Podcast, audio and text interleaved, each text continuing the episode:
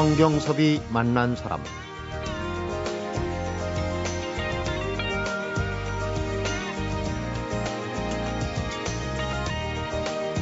타향에서 먹은 고향 음식 몸국 한 그릇이 작정이처럼 피폐해진 내 몸과 마음을 일으켜 세우기도 했고 길에서 외국 여자와 함께 나눈 한 끼 식사가 내 인생의 길을 바꿔놓기도 했습니다. 성경섭이 만난 사람 오늘은 음식 역시 올레길처럼 치유의 역할을 할 수 있다고 굳게 믿는 제주 올레길 서명숙 이사장을 만나봅니다.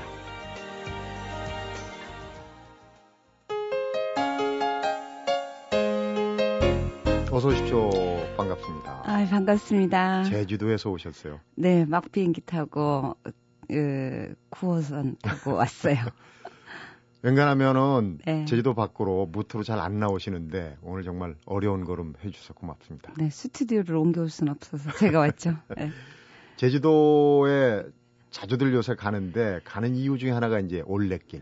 네. 올레길 하면 서명숙, 서명숙 하면 올레길인데 이 너무 유명해지다 보면 또 유명세를 탈 수도 있어요. 아, 그럼요. 네. 그 저는 사실 아, 유명해지고 싶은 마음이 정말 전혀 없었는데 오히려 조용히 살려고 정말 제가 길을 너무 좋아해서 아름다운 길을 고향에 내고 아름아름 오는 사람들하고 음. 그런 사람들에게 또 아름다운 길을 음, 보여주는 그런 아주 소박한 희망 하나 갖고 내려갔는데 네.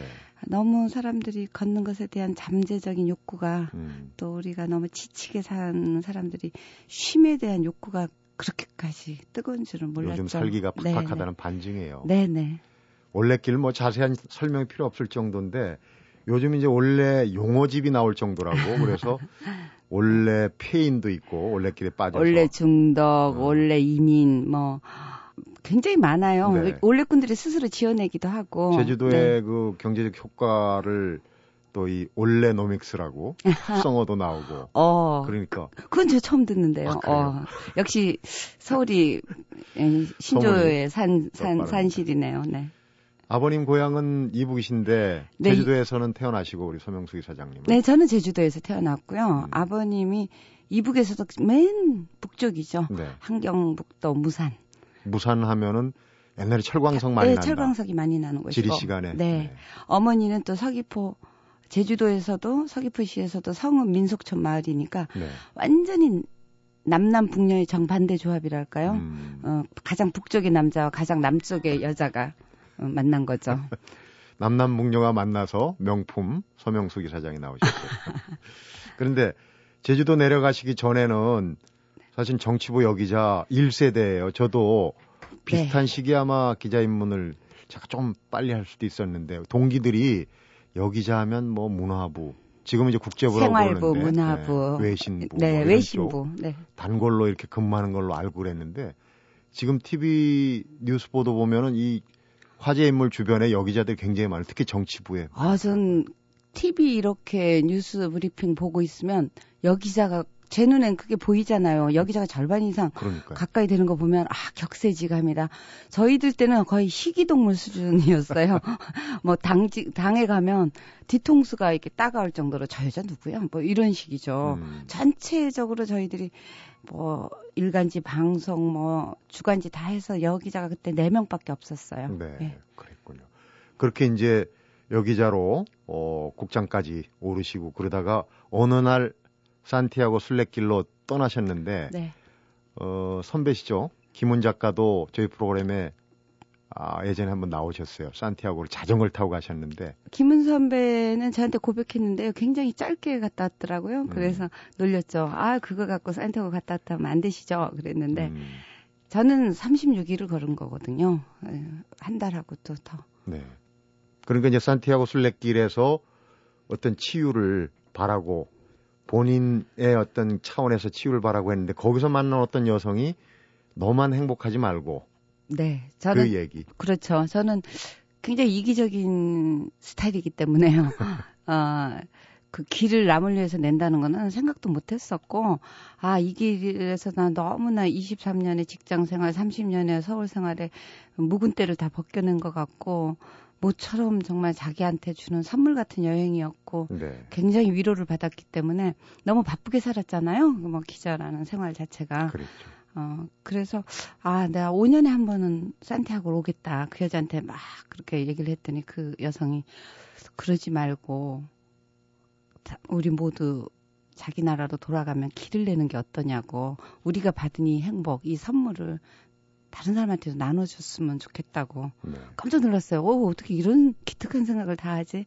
그러나, 그런 기특한 일이 나한테는 해당되는 일이 아니다 이렇게 생각하고 그때까지도 아주 네네. 이기적으로 네 그런데 그 점심을 먹으면서 설득을 당한 거고 제 스스로 마음이 움직인 거죠 어 그때 문어 요리를 같이 먹었는데 뿔뽀라고 네. 정말로 환상적으로 맛있었어요. 제가 원래 문어를 즐겨서 잘 안 좋아하는데 아주 이, 어, 스페인식으로 요리한 뿔뽀를 먹으면서 어, 그 여성이 계속 저를 설득을 하는 거예요. 한국은 자기가 국제 그 대회 때문에 몇 번 두어 번 갔었는데 국제 회의 때문에 갔는데 너무 복잡하고 너무 힘들게 살더라. 그리고 너무 여유 없게 살더라. 너네 나라야말로 그런 길이 시급하게 필요한 나라 아니니? 네. 이러는 거예요. 너무 높은 지하 그 빌딩과 너무 깊은 지하철 속에서 사람들이 어, 정말 너무 정신없이 사는 그런 사람들한테 위로가 되는 길이 자연 속의 길이 있어야 되지 않겠냐고. 그 얘기를 들으면서 저는 이제 고향의 제주도의 풍경을 이렇게 사실은 후반부에는 거의 제주도 생각을 많이 하면서 다녔거든요. 네. 아우, 제주도에 이런 길이 나면 훨씬 더 예쁠 텐데, 음. 훨씬 더 서정적일 텐데, 훨씬 더 독특할 텐데, 왜 제주도엔 길이 없을까? 그래도 그게 나이 몫이라고 생각 안 했죠. 네. 그런데 네. 그 여자가 계속 저를 도발하면서 마음이 움직이기 시작했어요. 음. 그래서 아 그래 제주도에 가서 그럼 길을 한번 찾아볼까? 어차피 직장도 그만뒀는데 어, 어, 글을 쓰고 좀 작가, 여행 작가 이런 어, 프리랜서 이런 네. 생활을 할까 생각했는데 그 여성과의 한 끼 식사가 그리고 대화가 제 인생의 길을 완전 바꿔놓은 거죠. 원래 내면에 네. 본인도 모르게 있었던 길이에요. 예? 그랬을 것 같아요. 왜냐하면 네. 제가 그렇게까지 직장을 그만두면서까지 그 길을 걷고 그 산티아고 가고 싶어 했던 것도 그렇고 가서 그렇게 큰 위로를 받은 것도 그렇고 그런 내면의 갈망과 어떤 운명적인 어떤 그런 뭐랄까 예비된 어떤 네. 운명이 네. 있었던 거 아닌가 어, 그런 생각이 그런데 들어요. 이제 어떤 일이 이루어지려면 그 분위기, 시류라는 네. 게 굉장히 중요한데 네. 제주도 출신이시고 또 그런 그 조언자도 만났지만은 또 하나 굉장히 이게 그 도움이 된 게 올레라는 지명입니다. 그죠? 아, 이게 네, 네. 어떻게 보면 뭐 투장에서 올레 같은 네. 이국적인 의미지만 참 네. 친근해요. 네, 친근하고 그 다음에 의미가 좋잖아요. 올레? 안 올래? 아 이중적인 임, 그러니까. 의미를 담고 원래 장명을 했어요. 음. 사실은 어, 제 장명은 아니고 제가 공모를 했죠. 주변에 널리.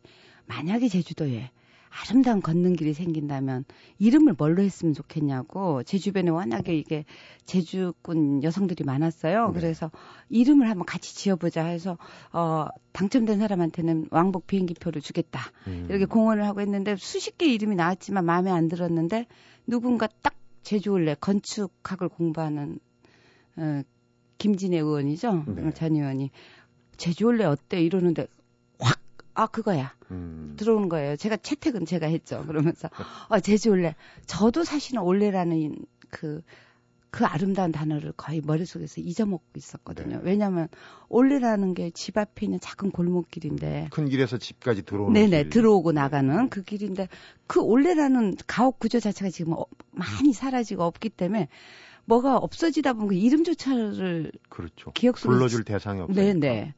그런데 그 이름을 딱 듣는 순간 아 맞아 올레라는 게 있었지. 그게 길이었지. 음. 그래 누군가의 올레에서 길을 나서야 누군가의 올레에서 나서면 음. 제주도 한 바퀴를 다 그 이을 수 있을 거야. 네. 이러고 올레 갈래 어서 오세요. 예 그런 또 이중적인 의미까지 그러니까요. 있으니까 그 이름이 네. 정말 네. 기발합니다. 네. 굉장히 네. 좋은데.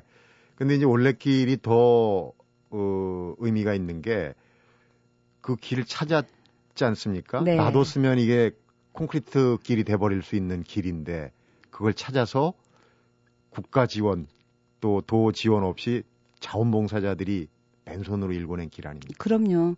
어, 국가 지원 도 지원이 없다면 약간 들으시는 분 중에 섭섭해 하실 분들이 있을 거고요. 아주 소액의 지원은 받았어요. 길 한 코스 낼 때마다 어 개장 행사 비용까지 포함해서 900만 원씩 저희들이 지원을 받았는데요. 네. 요즘 지자체에서 내는 그 길의 비용에 비하면 어마어마하게 사실 적은 액수죠. 그 나머지의 것은 자원봉사자들이 스스로 스스로의 재능, 스스로의 어떤 노동을 기부했기 때문에 아주 적은 예산으로 아주 가장 저희들이 아름답다고 자부할 수 있는 길을 내게 됐죠. 음, 이제 1, 2, 3, 4 숫자로 붙였어요. 그러니까 네. 지금 코스가 몇 코스까지 나갔고 그 완결은 어떻게 되는지. 네네. 그 지금까지 그 제주도 그 본섬을 이렇게 해안을 중심으로 이렇게 한 바퀴 돌 수 있는 그 코스가 정규 코스인데요. 그게 20개까지 나 있고 21하면 네. 제주도 한 바퀴가 이어집니다. 완결되, 고 네네. 21코스로 제주 한 바퀴가 이어지는데 나머지 다섯 개는 알파 코스가 있죠. 섬으로 나가든지 아니면 한라산 쪽으로 올라가든지 숲으로 들어가든지 하는 네. 알파 다섯 개 하면 26개 430km에 음. 이르는 길이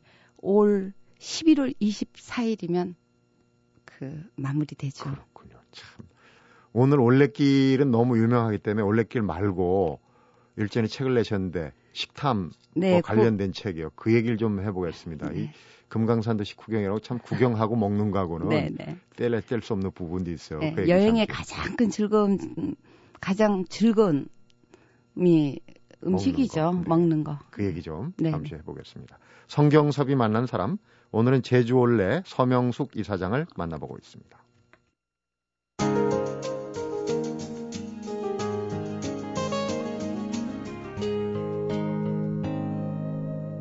성경섭이 만난 사람. 제가 개인적으로 서명수 이사장을 조금 탐구해서 코드를 정리해봤습니다. 만나볼게요. 글과 네. 길과 맛세 네. 가지 코드인데 기자 생활 하시면서 책도 읽으시고 많이 쓰시고 글 이제 인생의 전반부고 그 다음에 길 올레길로 인생의 후반부를 갖고 나가시는데 맛 먹는 거는 정말 전후반에 연장전까지 갈그 서희 사장의 화두가 아닌가 저는 이렇게 정리를 했어요. 어, 완전히 맞아요.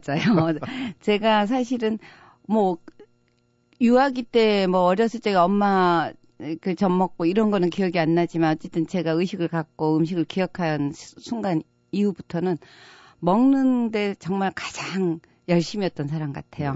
네. 네. 그 먹은 거를 또 그렇게 잘 기억을 하는 것도 주변 분들이 서희 사장은 거의 건망증에 가까울 정도 기억력이 없다. 아, 뭘잘 잊어먹죠. 하루에 음식을 먹은 네. 거는 그렇게 다 하나하나 기억을. 네. 뭐 물건은 너무 잘 잊어먹고 어디 뒀는지도 잊어먹고 뭐 어저께 만난 사람도 얼굴을 열번볼 때까지 기억 못 하고 이러는데 음식만큼은 10년, 20년 전에 먹은 음식도 그 분위기, 그 향, 그때 그 같이 먹었던 어떤 사람들 이런 게 기억이 환하게 나는 거 보면 네. 아무래도 관심의 문제 그렇죠. 같아요. 관심 네. 있는 건 아무래도 네. 잘 기억하는데 어 요리도 잘하십니까 그럼? 아. 이 말은 좀 조심해서 해야 되는데 제가 요리를 그냥 못할 때 본 사람들은 어 거짓말 한다 그럴지 모르는데요. 제주도 가서 네. 좀 아무래도 식재료가 워낙 싱싱한 산해 네. 산과 바다에서 나온 산의 진미들이 워낙 많아서 재료 자체가 좋아서 또 그리고 제가 아무래도 직장 다니는 것처럼 날마다 출퇴근에 시달리고 이러질 않으니까 네. 굉장히 음식을 자주 해 먹게 되고 매일 재래시장 가서 매일 올레시장이라고 있어요 네. 서귀포에 거기 가서 뭐 일주일에 한 두어 번 장 봐서 이것저것 해 먹어 보는데 기본적으로 외할머니가 굉장히 음식을 잘 하셨다 그러는데 그동안에 그 먹을 줄 알았지 할 줄을 몰랐는데 이 소지를 개발 중이죠 음, 지금. 꽤, 원래, 꽤 먹을만 하다 그래요 먹어본 사람들. 네, 원래 시장도 사실은 서희 사장님 때문에 원래는 그 상설 공설 시장인가요? 아케이드 상가였는데요. 음. 이름이 저 천장을 씌우면서 10년 전에 아케이드 상가로 바꿨는데 3년 전에 이제 올레 시장으로 음. 올레꾼들이 하도 시장에 많이 진입하고 초저녁이면 장사진을 치고 네. 거기서 회를 떠가고 뭐 오메기 떡을 사가고 뭐 옥도미를 택배로 음. 붙이고 이러니까 시장 상가 번영회에서 아예 이름을 스스로 개명을 했어요. 음. 그래서 아까 올레노믹스라는 게 아, 네. 올레와 경제학. 자, 그러면 이제 이 식탐에 관련된 얘기를 사실은 이제 먹은 음식을 정말 미주알 고주알 낱낱이 기억하는 우리 서희 사장의 유쾌한 그 식탐의 기록입니다. 우선 들어가 보겠습니다. 근데 가정 경제의 허용치를 넘어선 식탐이다 이렇게 표현했어요. 얼마나 뭐가 되셨길래 집에서 좀 고민이 많았겠어요. 아, 원래 사실 저희 집이 그 식료품 가게였어요. 아, 그래서 좀 걱정은 덜했겠네. 된장, 간장, 고추장부터 시작해서 콩나물, 두부까지 모든 걸 하여튼 어, 생선하고 어, 육류 빼놓은 모든 식재료를 다 그 도소매로 팔았기 때문에 네.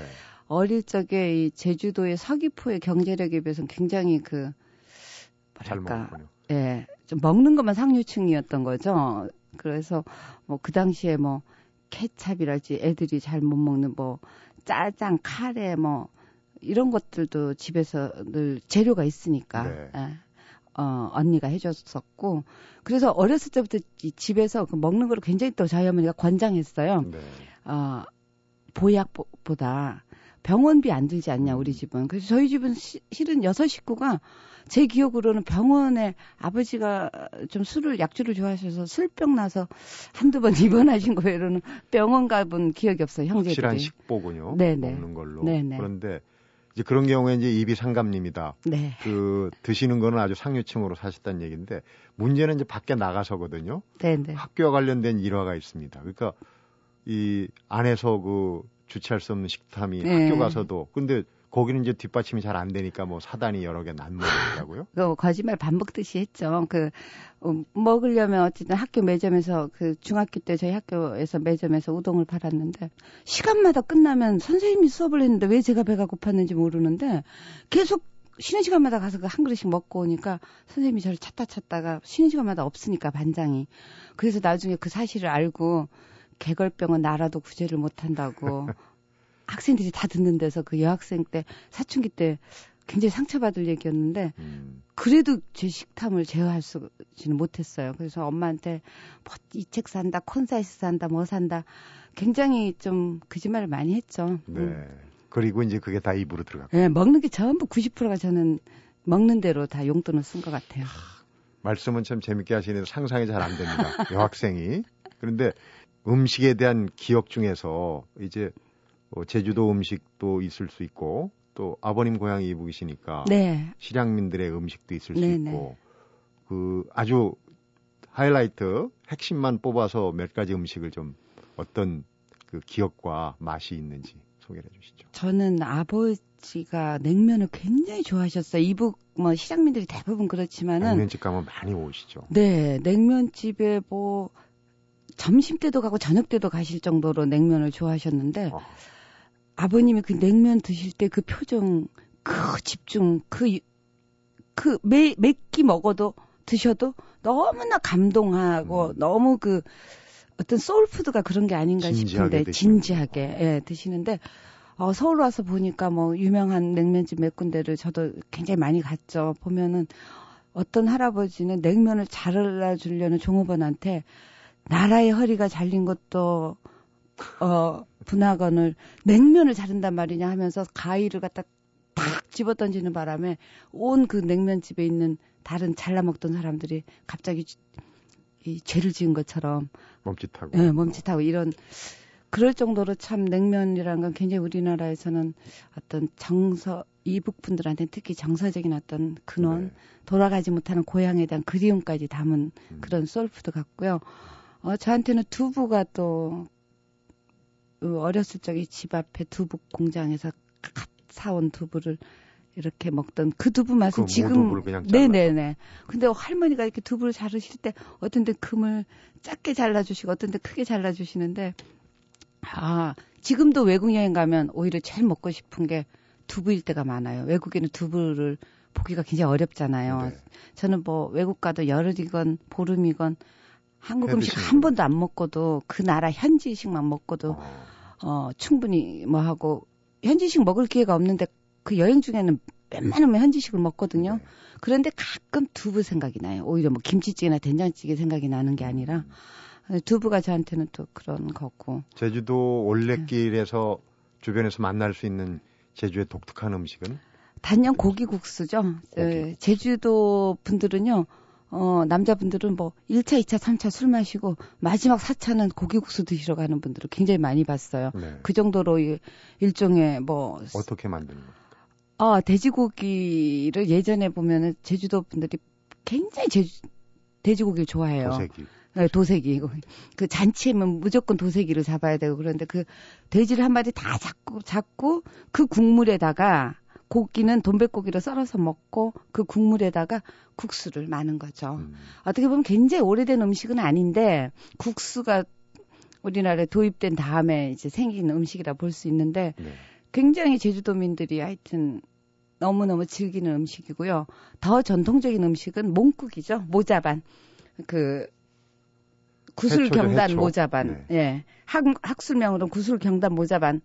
해초를 넣은 돼지고기 국물에 해초를 넣어서 음. 이거야말로 육군하고 해군이 만난 음식이죠. 네. 그런데 그게 돼지고기의 잡냄새를 그 해초가 다 잡아주면서 굉장히 배지근하다고 제주도에서는 표현하는데 음. 굉장히 구수하고 어 뭐라고 표현할 수 없는 맛을 내요.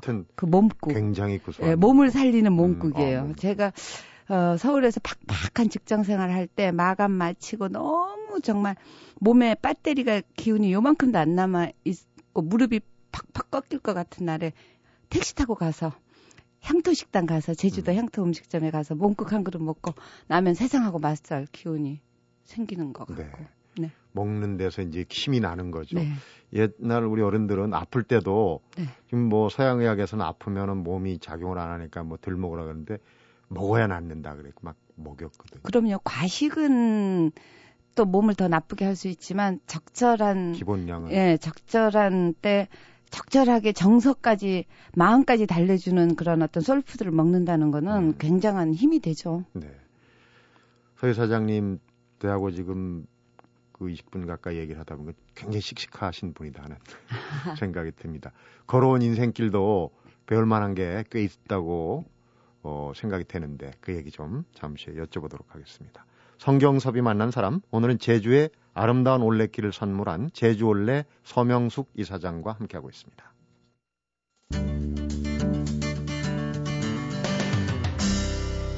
성경섭이 만난 사람 아들 농사 얘기를 해도 괜찮을지 모르겠어요. 아드님도 네. 먹는 쪽 그 요리계라고 그래야 조리계의 입문을 하신 걸로 알고 있어요. 네, 제 아들이 그렇게 음식에 관심을 갖게 된 거는 제가 직장 다닐 때 너무 안 해주니까 할 시간이 없었잖아요. 뭐 그렇죠. 남자나 똑같은 생활을 했던 거니까 집에서 거의 안 했어요. 그 할머니 저희 친정 어머니가 집에서 음식을 대신 부엌일을 맡고 계셨는데 할머니가 안 계시면 제가 아무것도 안 해줬어요. 음. 휴일날 쉬기도 바쁜데 그래서 걔가 동생하고 해먹느라고 어, 중고등학교 때부터 뭘 좀 하기 시작하더니 네. 결국은 대학도 뭐 갔는데 중간에 공부하는 걸 별로 안 좋아하는 것 같아서 아, 등록금만 충나는 것 같더라고요. 그래서 네. 그만 다니라고 했죠. 본인도 동의를 했고. 그러고는 올레길 와서 처음에 좀 돕다가 지금은 에, 그 음식을 그 이제 배우고 매, 매 횟집하고 뭐 이런저런 곳에서 지금 배우고 있고요. 음. 나중에 아들이랑 조그만 밥집을 한번 해볼까 음. 그런 생각도 하죠. 어째 남 얘기하는 것처럼 얘기를 하시는데 마음은 그렇지 않겠죠. 그러니까 그 서희 사장님의 교육관이라는 게 이제 뭐 교육관 하면 거창한데 좀 방목형이군요. 네, 그리고 저는 본인이 좋아하는 일을 사회적으로 어떤 어떤 그 남들이 부러워하는 직업이랄지 전 지금 돌이켜 볼 때 제가 편집국장일 때 인생에서 가장 힘들고 어, 어렵고 불행했던 시기라고 생각하거든요. 네. 기자일 때는 뭐 그런 대로 재밌었지만 그 높아진다고 또 어떤 직업을 갖는다고 그 사람이 꼭 행복하거나 존경받을 거라고 생각을 안 해요. 네. 자기가 정말 해서 행복한 직업, 자기가 해서 정말 신나는 일을 하는 게 저는 좋다고 봐요. 네. 올레길에 밝은 면과 어두운 면 두 가지를 네. 질문을 드리겠습니다. 마무리 차원에서. 우선 어느 얘기부터 할까요? 어, 기왕이면 밝은 얘기부터. 네. 제주 올레길이 네. 네. 일본에도 수출됐다는 보도가 나왔고 네. 또 일본뿐만 아니라 뭐 우정의 길 협약인가요? 네, 그래서 네. 이 올레길이 아마 지구촌 곳곳으로 퍼져나가지 않을까. 네, 우정의 길은 지금 캐나다, 스위스, 영국 세 나라랑 하고 있고요.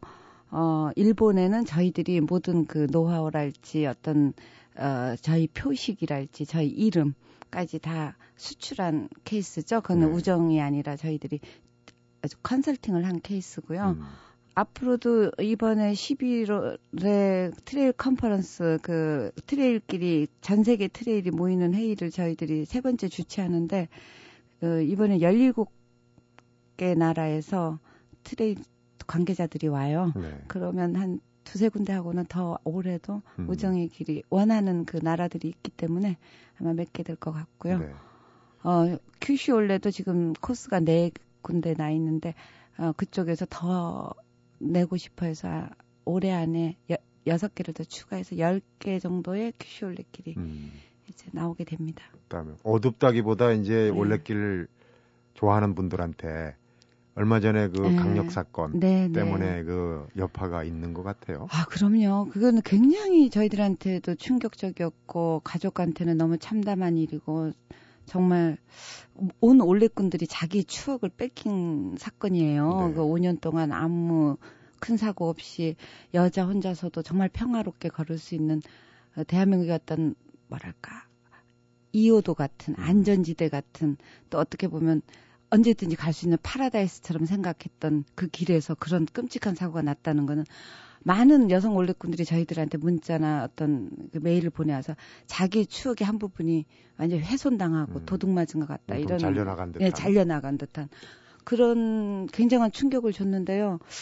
어, 다행히도 그 와중에 그런 과정을 겪으면서 굉장히 많은 분들이 어 경찰, 행정 이런 쪽에서 올레에 대한 굉장한 오히려 관심을 갖게 음, 됐고 음, 보완책도, 보완책도 나오고. 나오고 있고 어 올레꾼들도 또 스스로 안전 수칙을 좀 더 스스로 강화하는 또 어떤 자구책도 또 발휘하고 있고 해서 이런 일을 계기로 더 좀 우리의 trail 문화가 한 단계 좀더 어, 진화할 수 있지 않을까 음. 그런 너무나 힘들었어요 올 여름은 그렇겠죠. 그 사건이 예, 여파도 엄청났지만 그 여파가 채 가시기도 전에 볼라벤 그 태풍으로 어, 그 제주에 그 태풍 또 많이 왔어요. 한반도에도 네. 볼라벤은 이번에 정말 겪어보신 분이 체감으로는 60년 동안 이런 태풍은 처음이다라고 할 정도로 제주도 그 현지인들은 굉장히 심각한 그, 그 피해를 입었어요. 네. 근데 저희들은 남쪽 길들이 대부분 바닷가에 바짝 붙어 있었기 때문에 길들이 굉장히 많이 유실이 됐고, 어, 어 그래서 한동안 문을 전반적으로 닫아 놓고 있다시피 했는데 어, 군인들이 2,000명의 병력이 음. 투입되고 원래 자원봉사자, 원래 지기들이 민관군 진짜 합동작전으로 길을 복구해서 지금 거의 다 복구됐어요. 네, 네. 그렇군요. 정말 불행 중에도 다행입니다. 놀멍쉬멍 멍멍하면서 제기제기 와리지 마랑 꼬닥꼬닥 걸으라. 어, 잘하시네요. 어, 제주도 방언인데 네, 네, 네. 무슨 뜻입니까? 그 놀면서 쉬면서 어, 이제 이제 너무 제기제기라는 게 빨리빨리 서둘지 음. 말고 와리지 말고 음. 서둘지 말고 어, 꼬닥꼬닥 천천히 또박또박 걸으라는 거죠. 그러면 올레길 올레길 을 전체 완주도 할 수 있는 거죠. 네.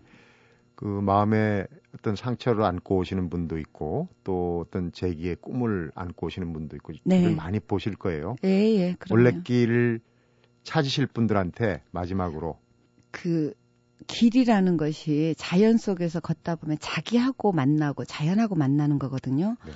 어, 그 속에서 스스로한테 다 해답이 있는데 도시 생활에서 일상생활에서 너무 분주해서 그 해답을 못 찾거나 해답을 보지를 못하는 거예요. 그런데 거죠.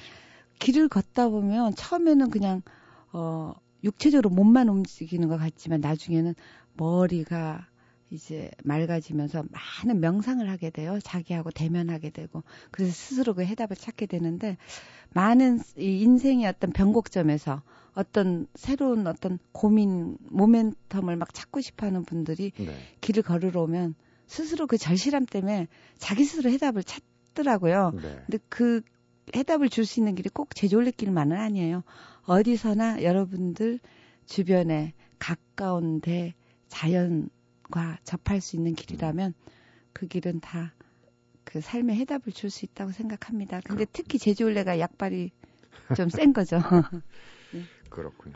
올레길 앞으로도 쭉 그 걷는 분들이 많이 좀 그 치유와 네. 또 희망을 얻기를 바라고요. 올레길이 잘 되기를 항상 빌겠습니다. 네, 감사합니다. 고맙습니다. 네. 성경섭이 만난 사람 오늘은 2007년 제주에 올레길을 열고 5년 만인 올가을에 제주 일주하는 430km의 올레길을 완성하는 제주올레 서명숙 이사장을 만나봤습니다. 제주올레를 만들겠다고 처음 나섰을 때 이만큼의 결과를 얻을 것이라고 예상한 사람은 아무도 없었다. 그리고 지금처럼 올레 관심이 쏠리지 않았어도 내 인생에서 하고 싶은 일을 새로 발견했다는 것 자체만으로도 충분히 만족했을 것이다. 이렇게 회상하는 제주올레의 서명숙 이사장의 말 속에서 오늘을 어떻게 살아내야 하는지 푸른 이정표를 마주치는 것 같습니다. 성경섭이 만난 사람 오늘은 여기서 인사드리겠습니다.